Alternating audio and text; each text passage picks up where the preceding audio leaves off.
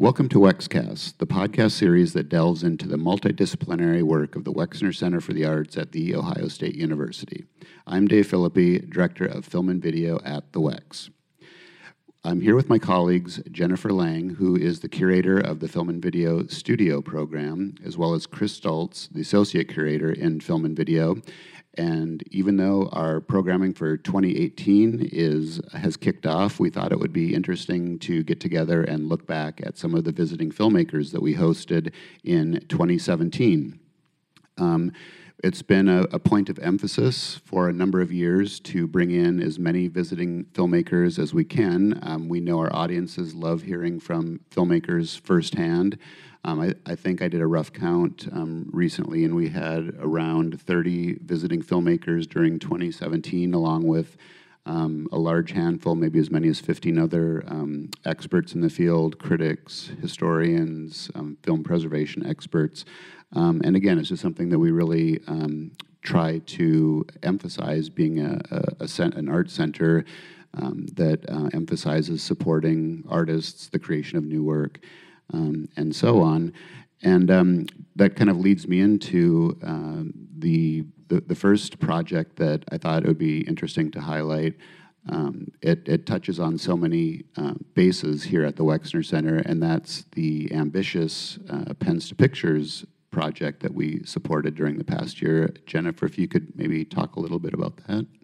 Sure. Uh, Pens to Pictures uh, is a project that originated um, through the artist Chinonye Chukwu, filmmaker Chinonye Chukwu, who is a faculty, former faculty member at Wright State University. Uh, and she approached us about um, almost a year and a half ago, actually, with a project that from the very beginning, I realized would be one of the most unconventional projects that the the film video studio had ever supported, and that had the potential to be a really amazing kind of unconventional um, presentation at the very end because it involved five women who were incarcerated at the Dayton Correctional Institution.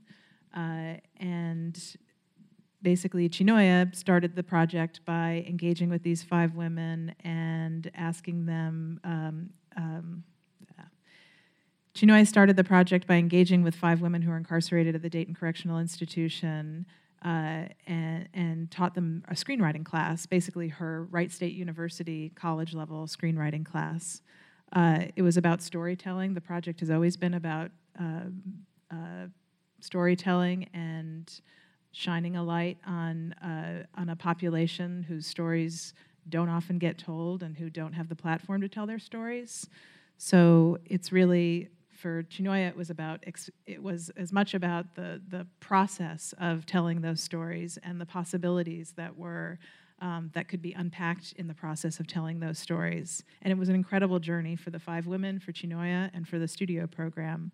The residency culminated with a public program, uh, the Director's Dialogue, which is for the roughly the past decade has been um, an endowed public program on art and social change and what what better project to highlight uh, that the Wexner supported, really, I would say, ever, uh, than this Pens to Pictures project. Uh, the residency was unconventional because obviously the women, five women were incarcerated, so all of the editing had to happen here at the Wexner Center, but because the it was it, it was so important to give the women control, full creative control over the project, they had to be a part of that project process. And in order for them to be a part of the process, we basically brought the residency program to the Dayton Correctional Institution. Um, editor Paul Hill traveled weekly, sometimes a couple times in a week, um, to show cuts to the filmmakers and to get feedback. Um, they were really, really a part of a part of the project the uh, the experiences that the audiences got to have hearing from from such a range of women that you were able to bring in. Can you can you talk about how those programs got formed and then um, presented? So it was important for us to continue to give the five filmmakers a voice and a platform by allowing them to participate, or not allowing them, but asking them to participate in the public presentation of the films. And so the afternoon program, which is probably one of uh, my favorite and most gratifying programs that I've ever been involved with here at the Wexner Center. Uh, featured four of the five filmmakers on stage. Uh, two of the women had been recently released from prison. Two were still incarcerated at the time, and through a relationship, an amazing relationship with the with um, that Chinonye has with the um, with the Dayton Correctional Institution, those two incarcerated women were able to travel here from Dayton for the program, and then uh, the the interesting story on, on one of the uh, participants, Tyra Patterson, who was recently um, recently received parole after being incarcerated for almost 25 years uh, for a crime that arguably she did not commit. Um, she w- had been transferred to Cleveland, and so it was, we all really, really wanted her, her to participate and find a way for her to participate. And again, because of you know these amazing relationships and people being open-minded and wanting to support this project and these women tyra was um, skyped in so she was here virtually uh, it was probably one of the most emotional moments um, seeing these women who had worked together for so long on this project be reunited even if not all physically um, so that was a really really important component like that was the most important component for me but we also we wanted we wanted to have sort of the micro conversation involving the filmmakers, but then also because it's the director's dialogue on art and social change, be able to talk about a lot of the issues surrounding incarceration and specifically women in incarceration. So the evening program, uh, which featured OSU faculty and um, and community members and Chinonye was really this moment where you could sort of talk about you know big picture. Um, and here are two clips from the afternoon and evening panel discussions of the Director's Dialogue.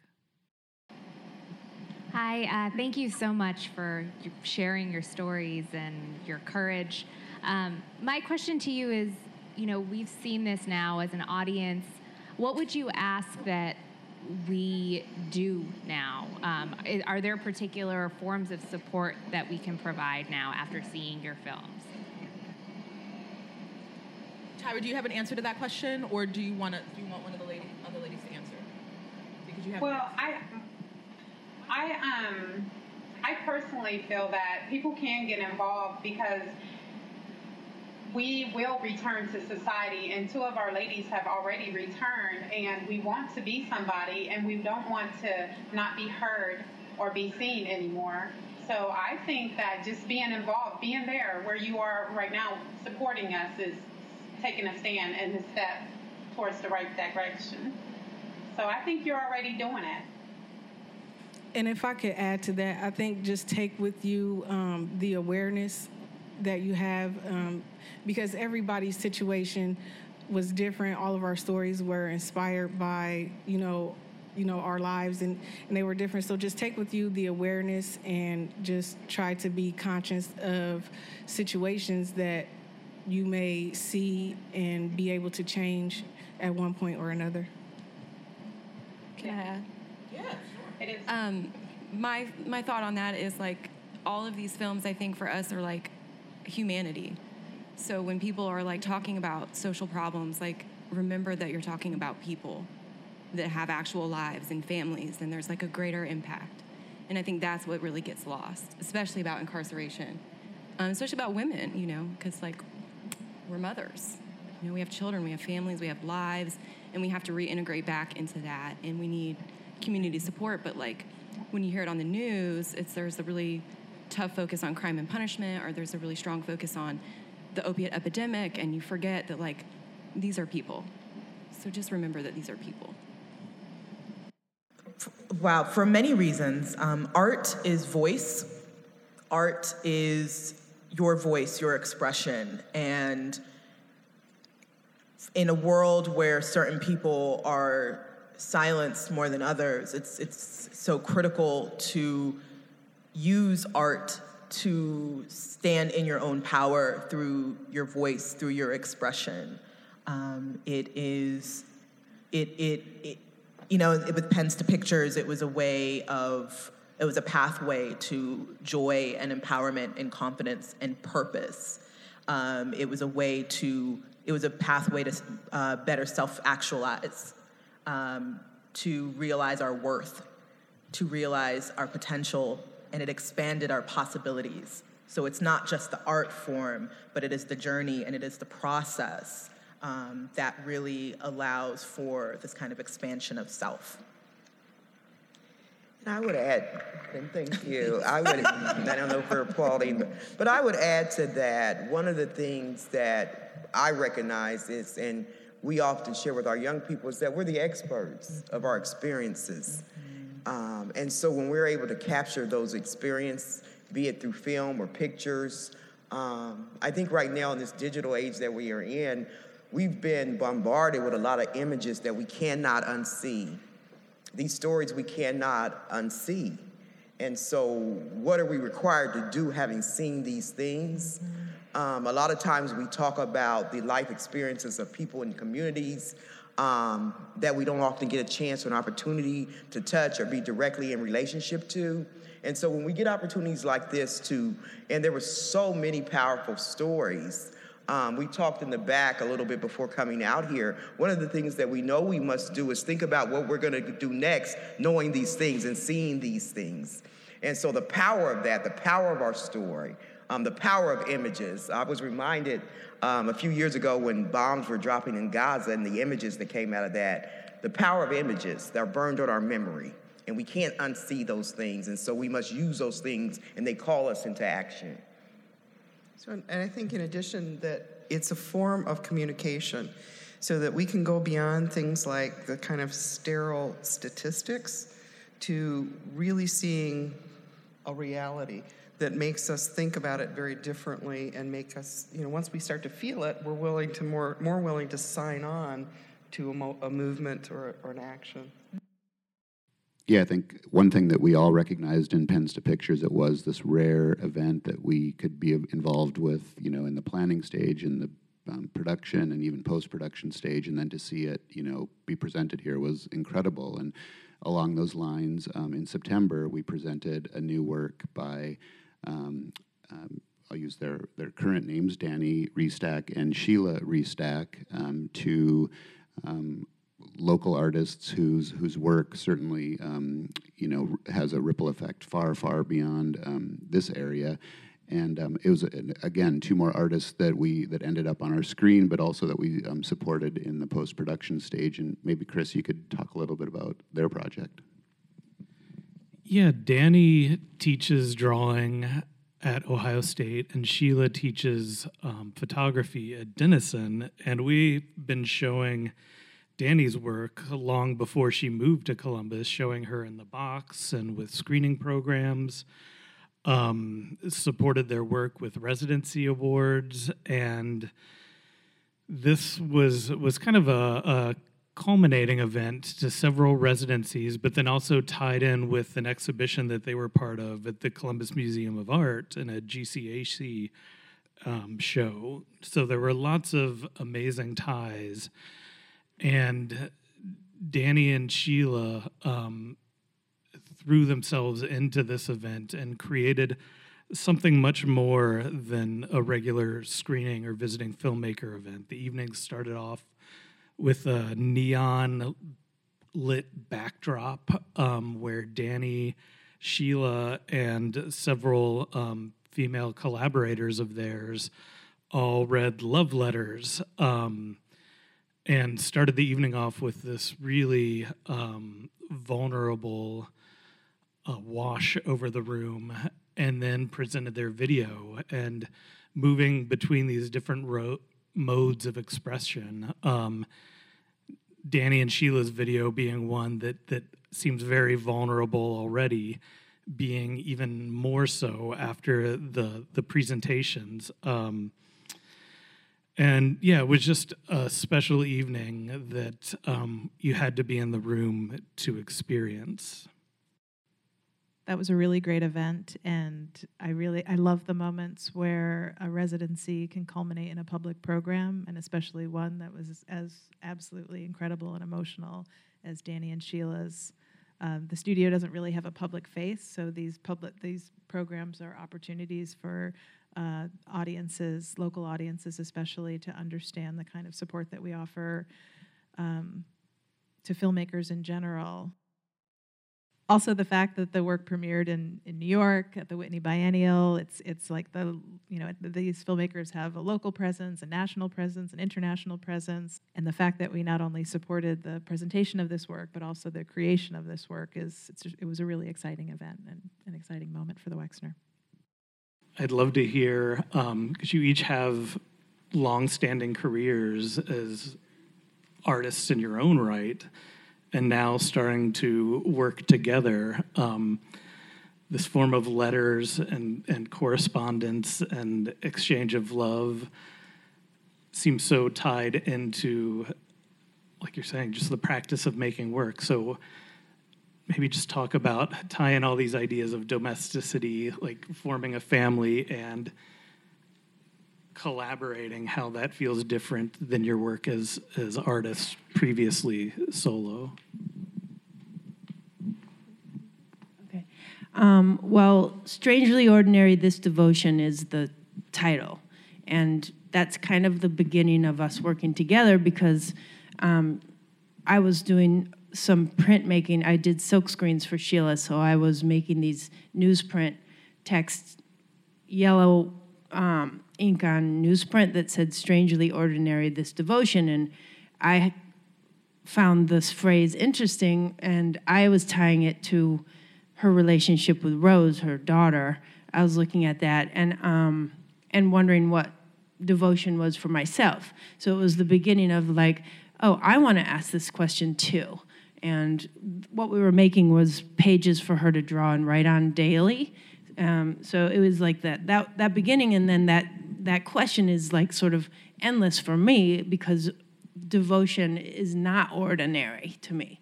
It's very hard to commit and to stay, and so the the the phrase holds up like we're going to make a trilogy. This first one, and then we have two more to make. But it, it appears in other um, forms, sort of sculpture things and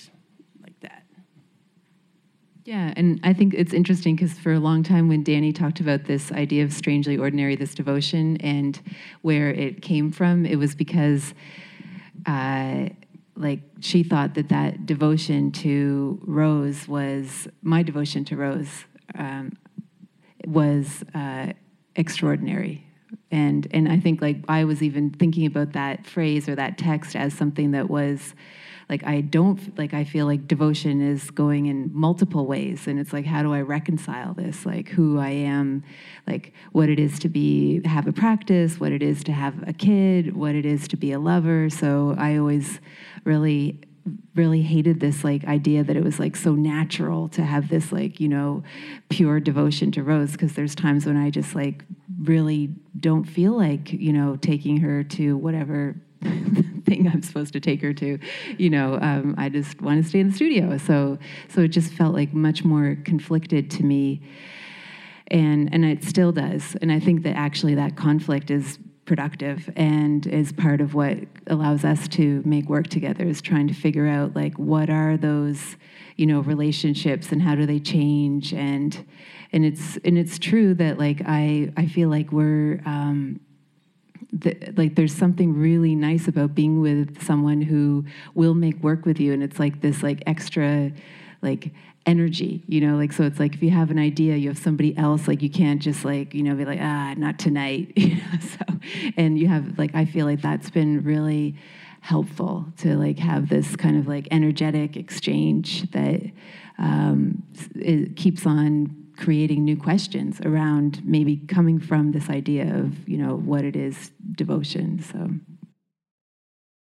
Well and yeah the the multidisciplinary nature of dani and sheilah's event um, really heightens what we do in a larger sense here at the wexner center. And every once in a while there's these exciting overlaps between something that might be happening in performing arts or exhibitions and film video.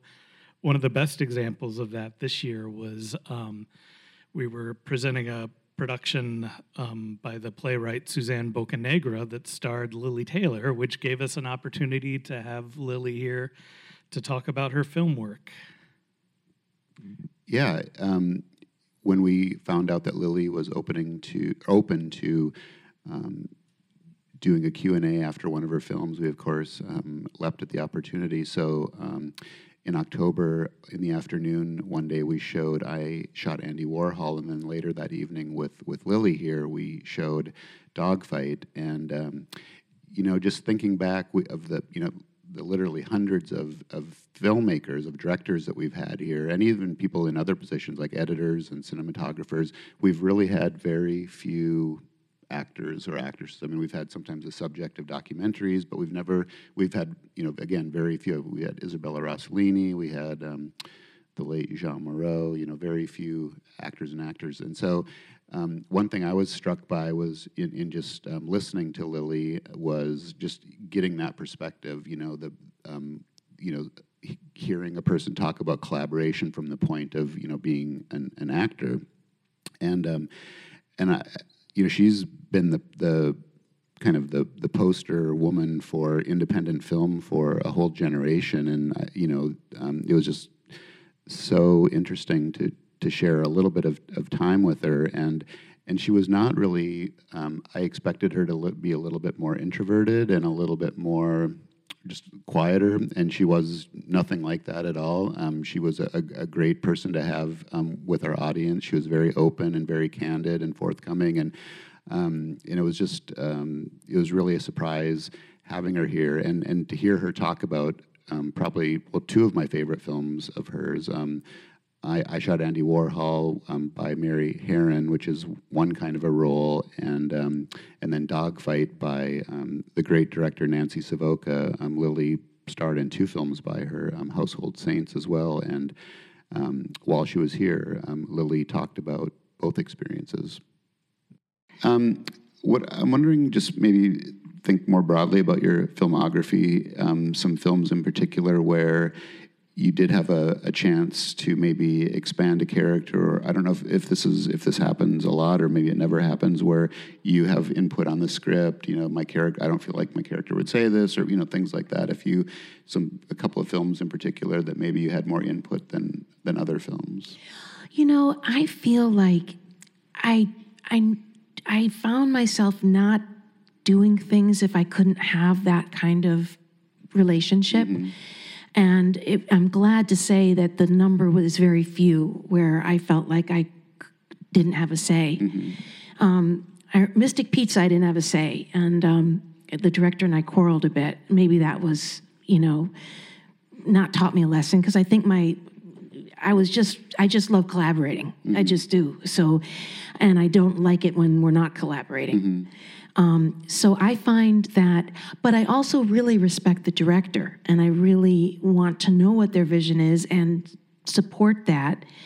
Um, and then and then work with that and just try to keep a real open line of communication and if i if i could i would create things together and be with the director and i remember with mary harron for i shot andy warhol which funny enough we we shot this in Seattle, but we had to shoot a few days in San Francisco, which was a fortune to shoot in. But we had to get a few days for for landmarks and stuff. And it was at City Lights bookstore that I found the Scum Manifesto. And I remember it was facing out, and I was walking, and I just was like, "Who the hell is that?" You know, that great picture of Valerie Solanas. It was like, "Who is she?"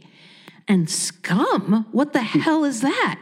And I was like, I've got to see what this is. And I was like, I'm buying it. And um, and then it was funny enough, Mary Harron saw Dogfight, and from that, somehow she thought I should play Valerie. I don't know how the hell she saw yeah. Valerie in that, but she did. Um, but um, I remember um, Mary and I worked a lot together mm-hmm. on on that because she had there was only like one thing on Valerie Solanas in some obscure book on feminism, and she was only in four pages of it. So she was really, there wasn't anything on her. So Mary did all this research, boxes and boxes, and we looked over it together and worked together. And then I'd work on Valerie, and then I had a, I rented a little rehearsal space, and I'd have her come in and say, "This, this is what I've got." Sort of show her, "This is Valerie," and then she'd sort of give me some notes or this or that, and and um, so that was sort of an ideal, mm-hmm. you know, and and just talking and thinking and creating together, you know? One screening earlier in the year that turned out to be a bit of a surprise was um, when we showed Two Trains Running by Sam Pollard, and when he had and we had Sam here, and um, just because it really hadn't been released yet, it you know it was so early in the film's um, theatrical life that um, it was it was just like a rare treat to be able to share it with our audience so so early in the film's life. And, and Chris, if you want to talk a little bit about Sam's visit. Yeah, like you were saying with Lili Taylor, having an actress allows for a much different kind of conversation. Usually, when we bring in filmmakers, they're usually the director. Um, so, having somebody else who comes from a different type of, uh, don't know, trade um, within the filmmaking world, it, it allows for a very different type of conversation.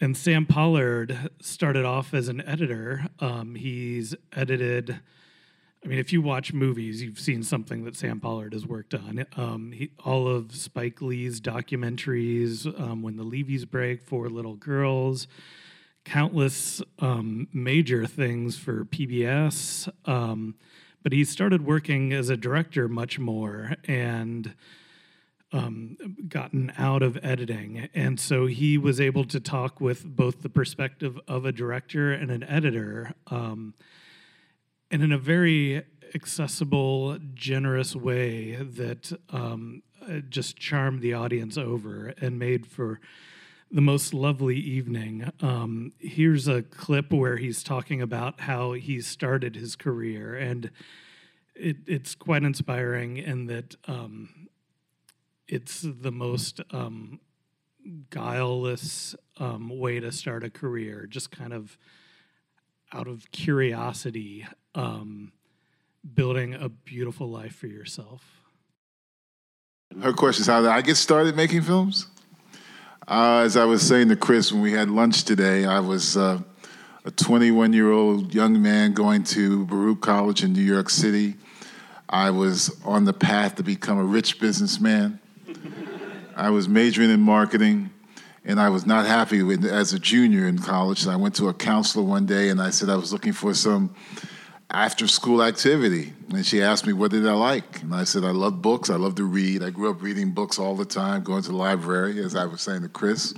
And I loved old movies. I grew up watching those old Hollywood movies with everybody from Burt Lancaster to Sidney Poitier to Ava Gardner. I loved movies. So she said, the public television station in New York City, WNET, has a film and television workshop that they started in 1968 after Dr. King's assassination to get more people of color in the editing room, behind the camera, producing, shooting, doing sound. It's a one year program, she said, two nights a week, six to 10 professionals come in and teach you how to make films. Were you interested, Sam? I said, no. I said, I like movies, but I don't really care about how they make them. But she was pretty persuasive, and she got me to have an interview. I got accepted to that program. And after one year of making little short films and gravitating toward the editing, I was able to get a job as an apprentice on the film I think you guys showed at the Wexner here, right? Yeah. And Hess. It's a low budget feature film, all pretty much all black crew, except for the editor, who's this gentleman, Jewish gentleman, who took me under his wing and mentored me for three years. His name is Victor Kanefsky. And from him, I just fell in love not only with editing films even more, but fell in love with editing and making documentaries. Yeah, and again, along the lines of you know having artists here and, and hearing um, different perspectives from people that might occupy a, different place in, in the creation of a film. Um, in September, as part of the annual cartoon Crossroads Columbus, we had the cartoonist uh, Derf Backderf here um, to, uh, in conjunction with a screening of his film My Friend Dahmer. Sorry, not his film, um, a, a, film My Friend Dahmer based on his um, terrific graphic novel My Friend Dahmer, which has now been translated into I don't know how many different languages um, around the world. And it was just um, such a great night. Um, Derf went to Ohio State. He had a lot of his friends in the audience. He had people um, that maybe he crossed paths with while he was at Ohio State, at Ohio State in the audience. And you know, he really spoke to what a special night this was to come back to Ohio State, where he basically um, kind of got his start as a cartoonist working for the Lantern, um, being influenced by Lucy Caswell, who was the head of the Billy, or what, then the car, just the Cartoon Research Library, now the Billy Ireland. And um, so it was a special night in that sense. Um, but then also to hear from a person, you know, again, speaking of someone, you know, where we rarely get to hear this point of view, here's someone who, you know, created this um, acclaimed and popular graphic novel that then basically gets turned over to someone else to do with as as they see fit.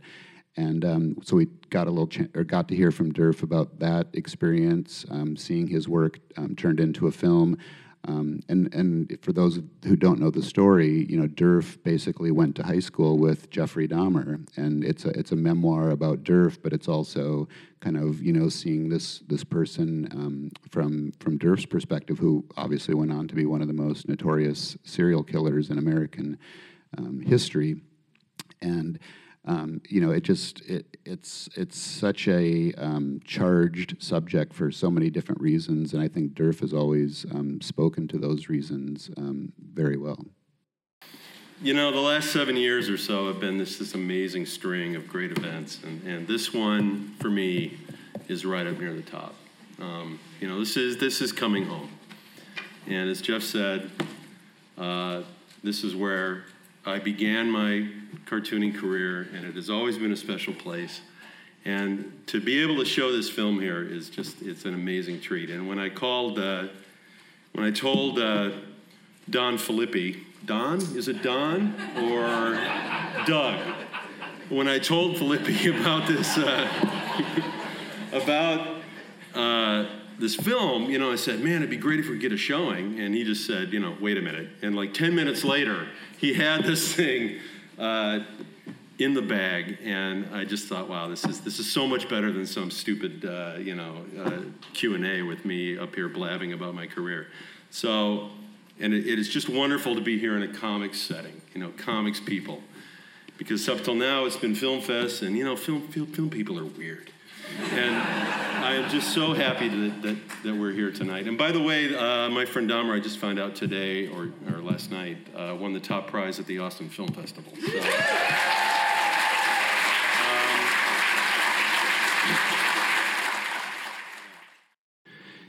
Dahmer was always written off as, by a lot of people, and understandably, they just consider him a monster.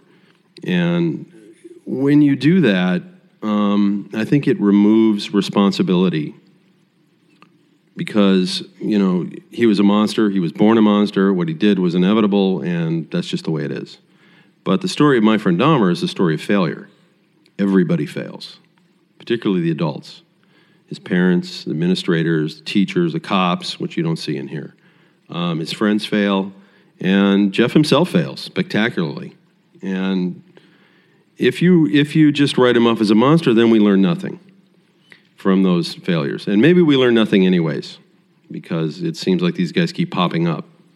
But these are things that are, are at least worth worth pondering and worth talking about, and that I think is the value of the story, and hopefully the value of the film. Well, we had a lot of conversations about you know capturing the time because it's a period piece, and that's you know that's really hard to do now. These are events that took place 40 years ago. So to to pull that back to the 70s, it was really really a tough thing to do. We had a lot of conversations about that because Jeff was as like as we all are was a product of his time and his place. And I think the previous movies about Dahmer, and there have been a couple, really kind of blew that. They didn't they didn't get it right. So I actually had Je- uh, Mark come to uh, my hometown, and we went through the book scene by scene. I drove him to the actual spots, and that's when he got the idea of filming it in Jeff's house. That house is Jeff's boyhood home. It's owned by a friend of mine who I tried to talk out of buying that damn house, and he did anyways.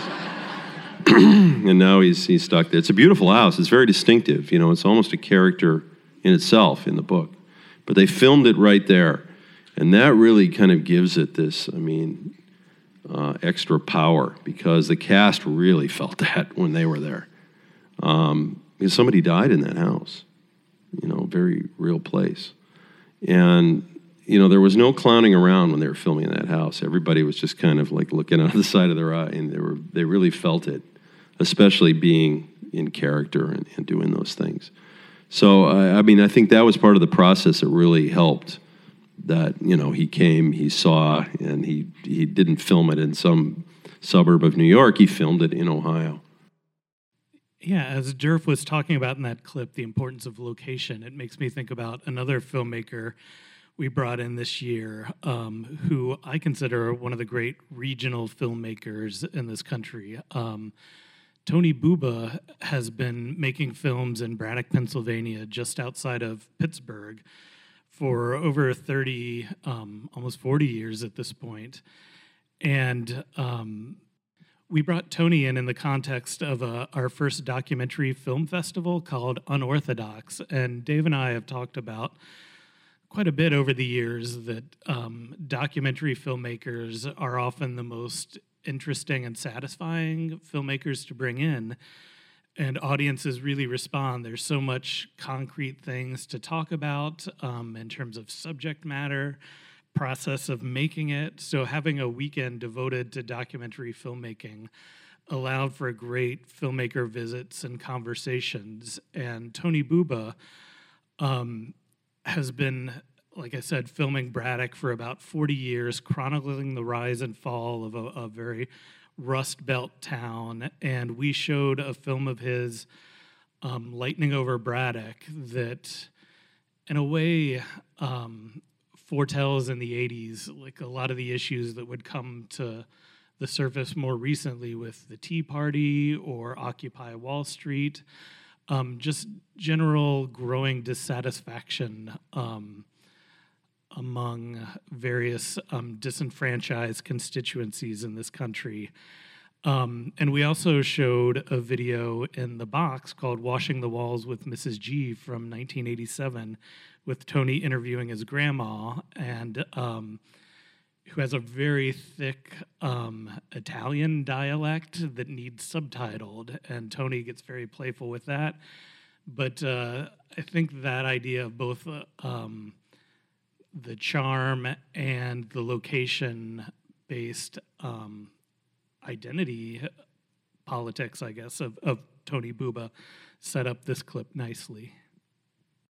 It's so interesting watching it in 2017, almost 30 years after it's made, and after this last election cycle, countless articles written about the towns left behind, and, and feeling this film feels so prescient in that way. I wonder if you could talk about yeah.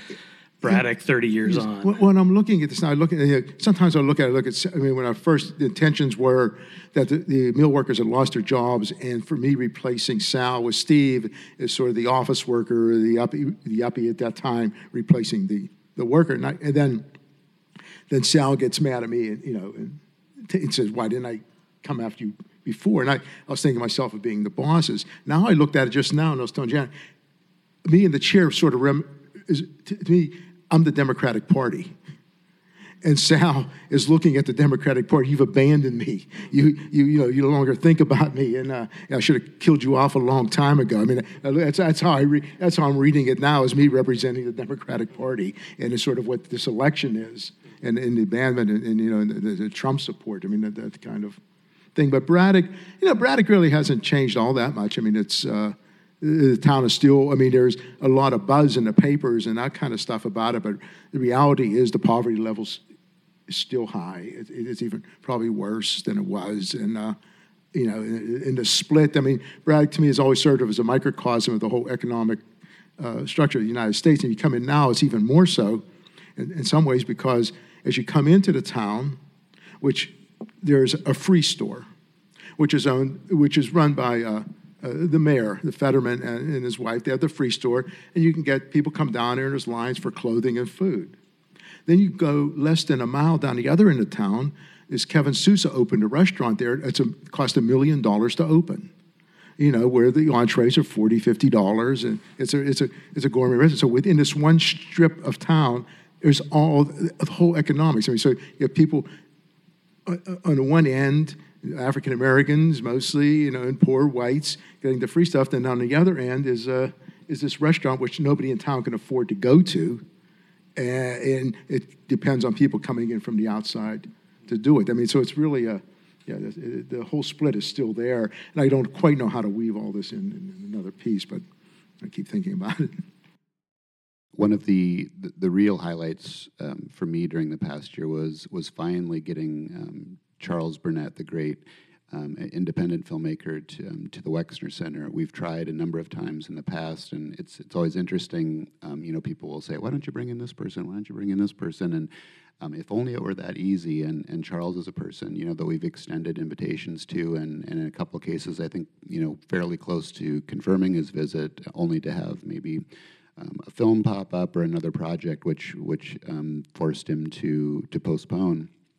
And so, um, on the 40th anniversary of his landmark film Killer of Sheep, we were um, finally able to host him in in October. And again, it was just you know such an honor to have him here. Um, he was you know around that time it was just announced that he was um, around that time it was announced that he was going to be receiving a lifetime um, Academy Award. And um, you know, here's a person that's accomplished so much in his career. You know, um, so many great films: To Sleep with Anger, My Brother's Wedding, Killer of Sheep, as I mentioned, The Glass Shield. Um, you know, he's done all kinds of work for television, and yet it remains a struggle just to get just to get films made. And there there are certainly different reasons for that. But he really um, embodies um, the the spirit and the experience of of an independent filmmaker, um, never compromising on on content, um, always telling the story that, that he is interested in, in telling and telling it his way, which sometimes means that. Um, it, you know, there's going to be time between projects. Um, you know, he needs to work on raising money and, and so on. And um, it was just great. We we had an extra session while he was here um, he, he spoke after a, a, screening of Killer of Sheep, but earlier in the day we did a um, kind of a master class for area filmmakers, and um, and Charles was gracious enough to spend time with them, and um, it was just amazing to listen to someone with all of this experience um, and to, and to see how our you know the the filmmakers in the audience responded, um, being able to to kind of benefit or to to listen to all of this experience. It was really a memorable visit.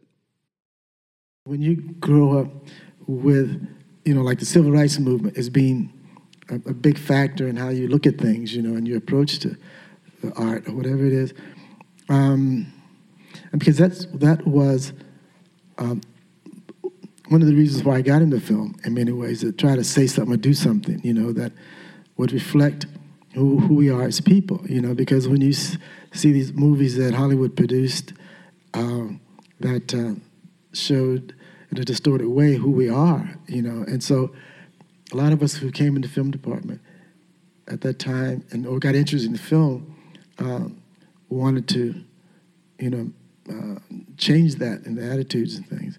Uh, you know, because Birth of a Nation was a big factor in how we saw things from, from Birth of a Nation on, you know. And so uh, I had this sort of,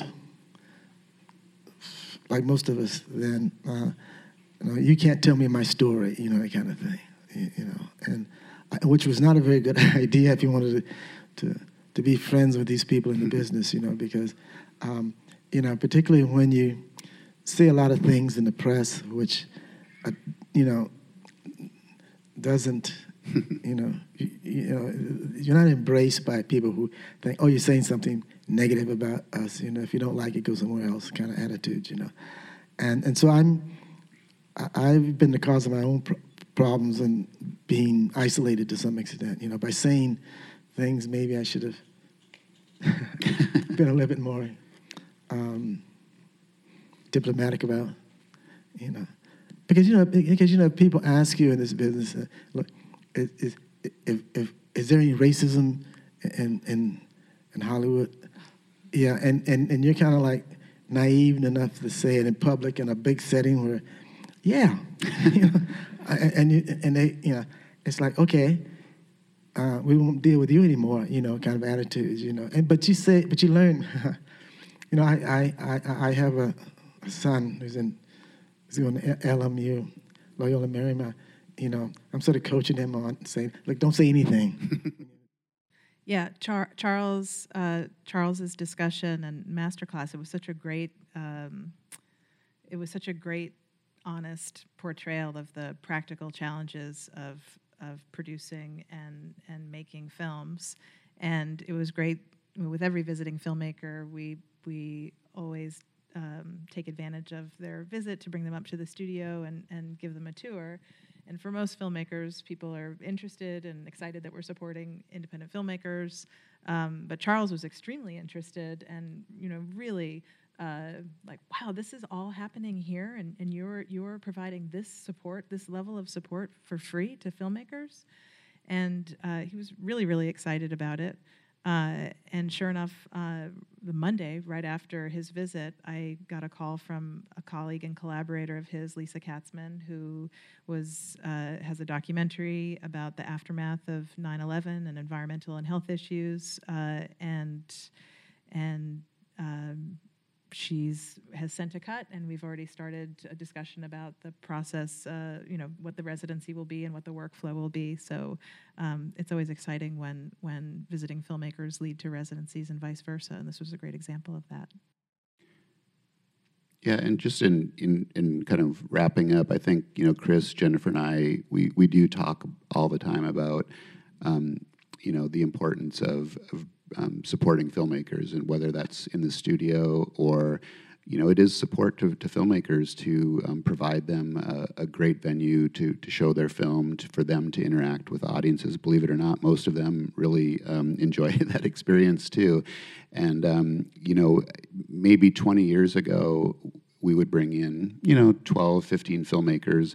Um, we've we've pretty much doubled that um, over the last handful of years, and and it's been very deliberate. Um, we really um, think it's uh, very uh, it's it's of, of great interest um, to our audiences. They have they always give us you know positive feedback about those types of opportunities, and we really want people to, to think of the Wexner Center as a place to come and, and experience, you know, filmmakers in person and to watch their work with them and, and to hear from them from them after. And, you know, already we have a lot of great filmmakers um, coming up in 2018. Um, um, the local filmmaker um, Chris Bournea will be showing his documentary Lady, Lady Wrestler in March. Um, another local filmmaker, Vera Brunner-Sung, will be showing her um, documentary uh, Fallen Star also in March. Um, in April, um, uh, Kimi Takesue will be visiting with her recent documentary 95 and Six to Go, a story about her relationship with her grandfather. And then probably the visiting filmmaker event that we're really, really looking forward to is a visit um, from the great Argentinian filmmaker Lucrecia Martel in April. We'll be doing um, a full retrospective of her work, and she'll be here um, on April 18th with her new film Zama, and um, you'll definitely want to be here for that. She's is truly one of the, the world's um, great working filmmakers right here. So, in closing, um, thank you for listening to Wexcast, and we hope to see you often at the movies at the Wexner Center.